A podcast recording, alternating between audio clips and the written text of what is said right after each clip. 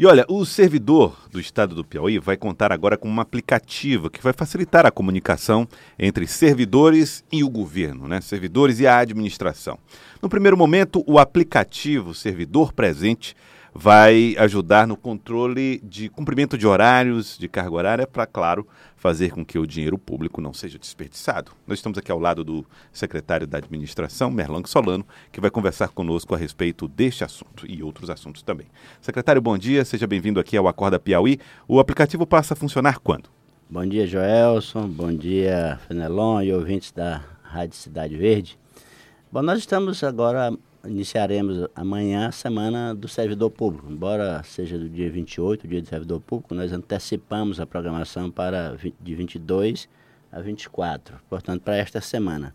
E justamente amanhã que será lançado o aplicativo do servidor presente, que no primeiro momento terá esta função de permitir é, um acesso pessoal do servidor ao sistema do ponto eletrônico, que já está funcionando em todos os órgãos do estado do Piauí também permitirá ao servidor eh, e ao Estado uma comunicação direta com o servidor público. Toda vez que for preciso eh, um chamamento para uma determinada ação específica no âmbito de uma secretaria ou numa cidade, o Estado rapidamente terá um, uma dada notificação chegando a todos os servidores que participam do, desse sistema. E esse sistema tem efeito legal. Efeito legal, sim. Dizer, porque o... no, eu digo isso porque no serviço público a questão da formalização, do memorando, do ofício é fundamental para mostrar que houve um procedimento. Então, este... Não, não, ele não substitui certas medidas que são... Sim, nem né, todas. Por né? exemplo, no caso de um, de um processo administrativo disciplinar, ele não substitui Sim. a notificação escrita que é necessária. Mas, mas fica claro que o, o, servidor teve ciência. Sim, fica claro que o servidor teve ciência. Se há uma campanha, por exemplo, de vacinação no âmbito de uma secretaria que precisa do envolvimento de todos os gestores, de to... além dos gestores, de todos os servidores o sistema permite ao gestor saber que todos os funcionários que estão nele cadastrados receberam, receberam sua... aquela, aquela informação. Agora, secretário Merlongo Solano, a adesão, portanto, ela é obrigatória? Todo servidor vai ter não, que... Não, não, não, não, não, não é obrigatória, portanto, certos é, aspectos legais Legal, não podem ser cobrados é. do sistema. A ideia é mais incentivar a comunicação e, com o tempo, agilizar, agilizar procedimentos, agilizar, portanto, o, a, o fluxo de informações entre gestores e servidores e servidoras. Com o tempo, esse sistema será ampliado, absorverá novas funções e ele dialogará com outros dois grandes sistemas que já estão em fase de implantação. O SEI, o Sistema Eletrônico de Informação, que, cuja função é procurar substituir papel, papel no, no, andamento dos processos no âmbito do governo. Então, o servidor também, através do, do, do, do, do, do servidor presente, saberá de, do andamento de determinados processos que estão no âmbito da sua secretaria. E também um diálogo com o CIAP, o Sistema Integrado de Gestão de Pessoas, que é outro grande sistema que está em fase de implantação, nesse momento em seis órgãos, que ele vai centralizar todos os subsistemas que, que tratam de folha de pagamento, de recursos humanos, de cadastro de servidores inativos, isso tudo hoje é uma coisa descentralizada. O, a consulta de contra-cheque, com o tempo, o, o, o, servidor presente poderá fazer através desse. Não é? Então, digamos assim, nós vamos marchar para uma realidade em que três sistemas ah, estarão acessíveis ao servidor público. O, o servidor presente, o Sistema Eletrônico de Informações, mais para os processos, e o CIAP para o controle da folha de recursos humanos. Muito bem. Nós estamos conversando com o secretário Merlong Solano, secretário da Administração. Uh, haverá também um estímulo às boas práticas de gestão, secretário Melão, Sim, nós semana? também amanhã lançaremos, é, a partir das 9 horas, lá na Secretaria de Administração, a nossa vice-governadora já confirmou a presença, Regina Souza, é, é o, o prêmio Boas Práticas de Gestão. O espírito não se trata de uma inovação, se trata de continuar uma coisa que eu considero positiva. Incentivar os gestores, junto com os servidores e servidoras, a buscarem a concepção e implementação de projetos que melhorem o desempenho dos órgãos públicos. Uhum. Nós somos servidores e servidoras públicos. Que tipo de premiação? Ainda, ainda, tem gente que acha que quando passa num concurso conquistou um privilégio, Fenelon. Eu acho isso uma atitude equivocada. Quem passou num concurso para servidor público passou para servir à sociedade, ao público. Prêmios serão mais de incentivo, né?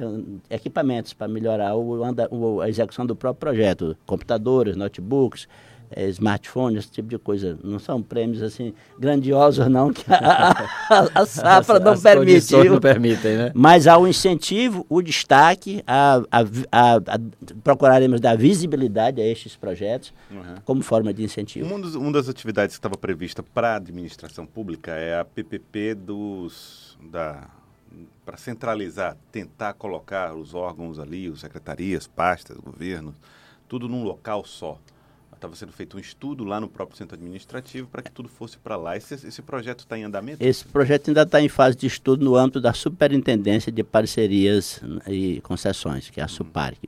Não, no momento eu não sei exatamente em que fase ele se encontra. Mas ainda está no radar. Está no radar, isto. Isso vai mudar e vai melhorar alguma coisa? O senhor acredita que isso mude muito, essa questão da prática da gestão? Olha, eu acredito que quando o Estado consegue articular uma boa parceria público-privada, é, se ele é capaz de equacionar o aspecto do financiamento, quando não se trata de concessão, quando, como é o caso. Porque, quando é concessão, você melhora a gestão, transfere para a iniciativa privada e a sociedade custeia pelo serviço que recebe, como está acontecendo na Nova Ceasa, como está acontecendo em Teresina com o sistema de abastecimento de água e esgoto, como está acontecendo nas rodoviárias.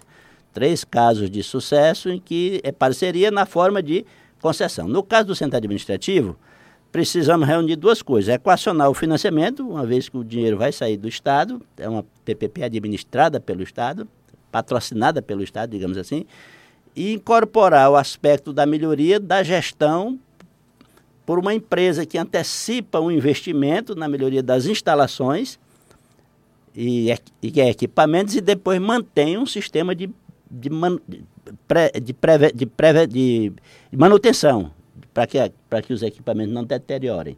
Então, é este estudo que está sendo feito. Quanto o Estado terá que investir, quanto as empresas terão que antecipar, para que tenhamos um moderno centro administrativo com tudo que tem que ter.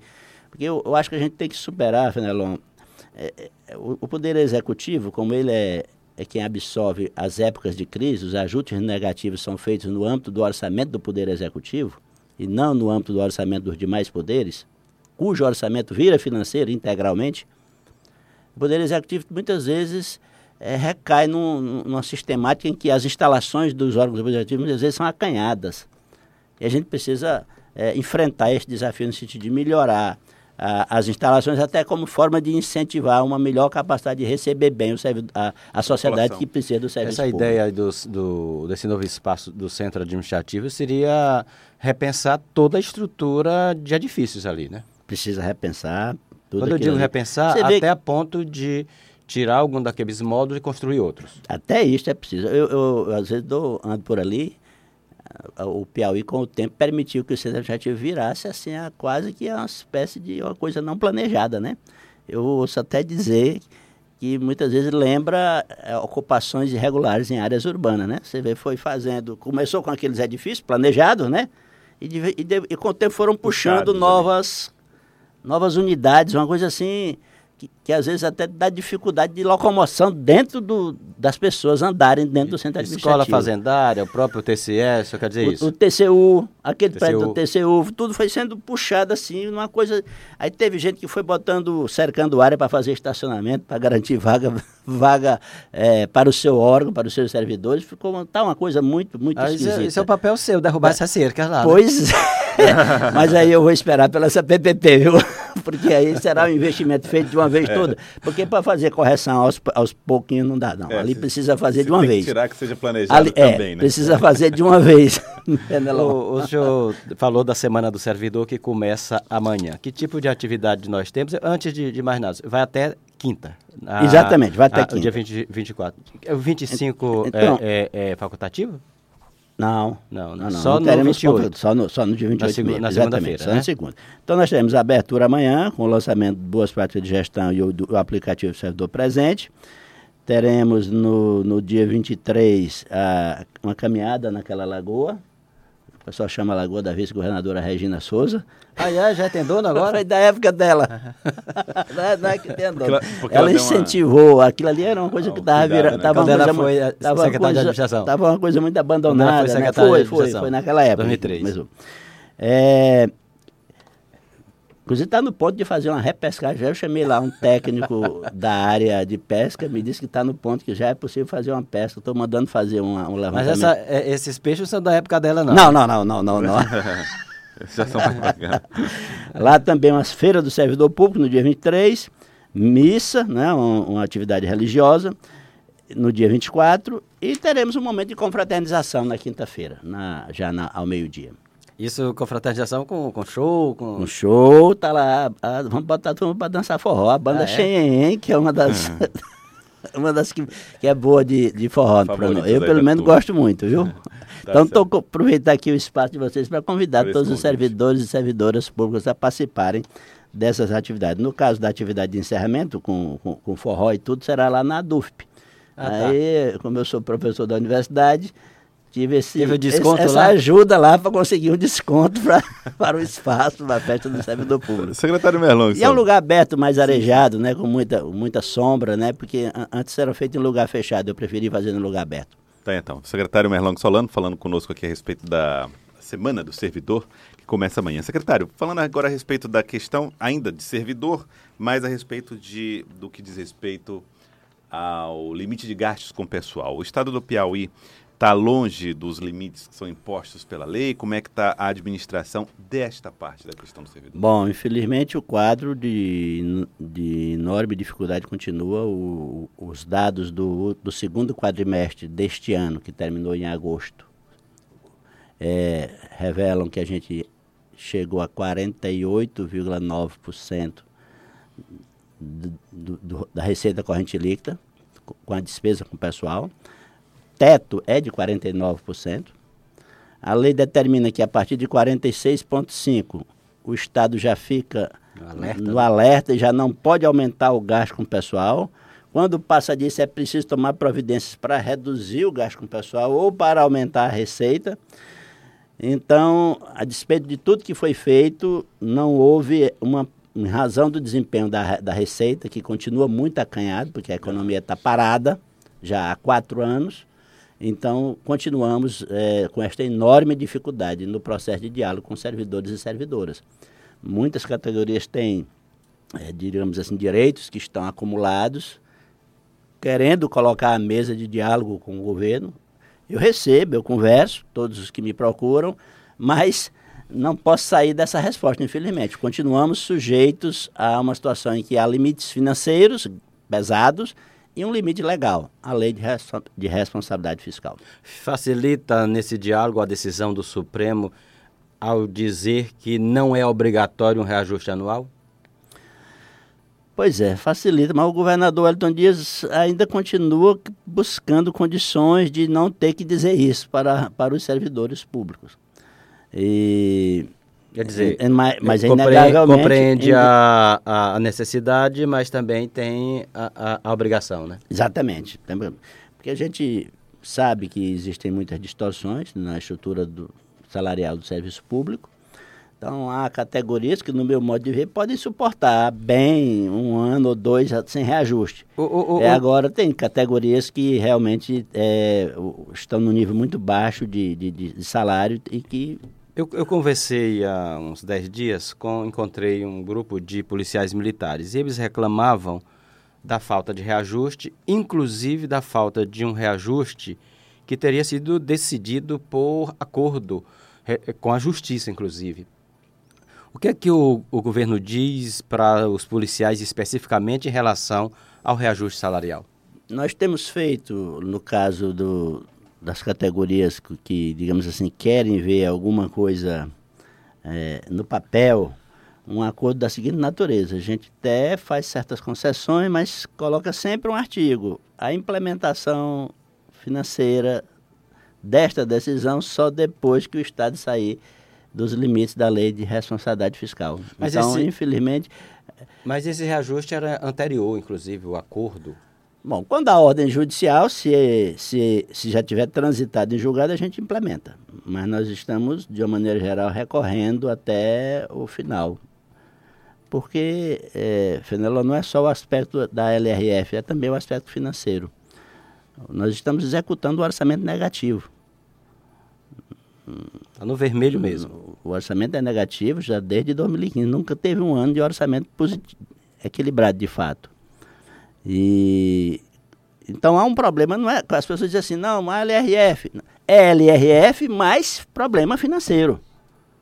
Mais problema financeiro. Até porque chega na não, LRF não, por conta não, do problema financeiro. É, né? não caímos para o descontrole porque conseguimos segurar esse negativo no, num tamanho que até diminuiu agora em razão do, dos cortes, em razão do aumento de receita que fizemos a, a partir de 2017, com aquele plano de, de ajuste que nós fizemos, e dos controles de despesa que implementamos, que esse ano já respondeu por um, por um corte de cerca de 300 milhões em relação ao que estava contratado em matéria de custeio, por exemplo, é, sem essas providências e sem uma capacidade de, de ter respondido parcialmente com uma boa arrecadação de recursos próprios para compensar uma parte da queda das transferências federais, é, esse déficit teria aumentado num ponto tal que quem está deixando, quem está recebendo com atraso não suportaria e o Estado teria avançado no sentido de atrasar a folha, como muitos outros estados. Falando mais claro, nós temos atraso com fornecedores. Nós temos atraso com terceirizados. Então, esse pessoal está ajudando a financiar o Estado no momento de dificuldade.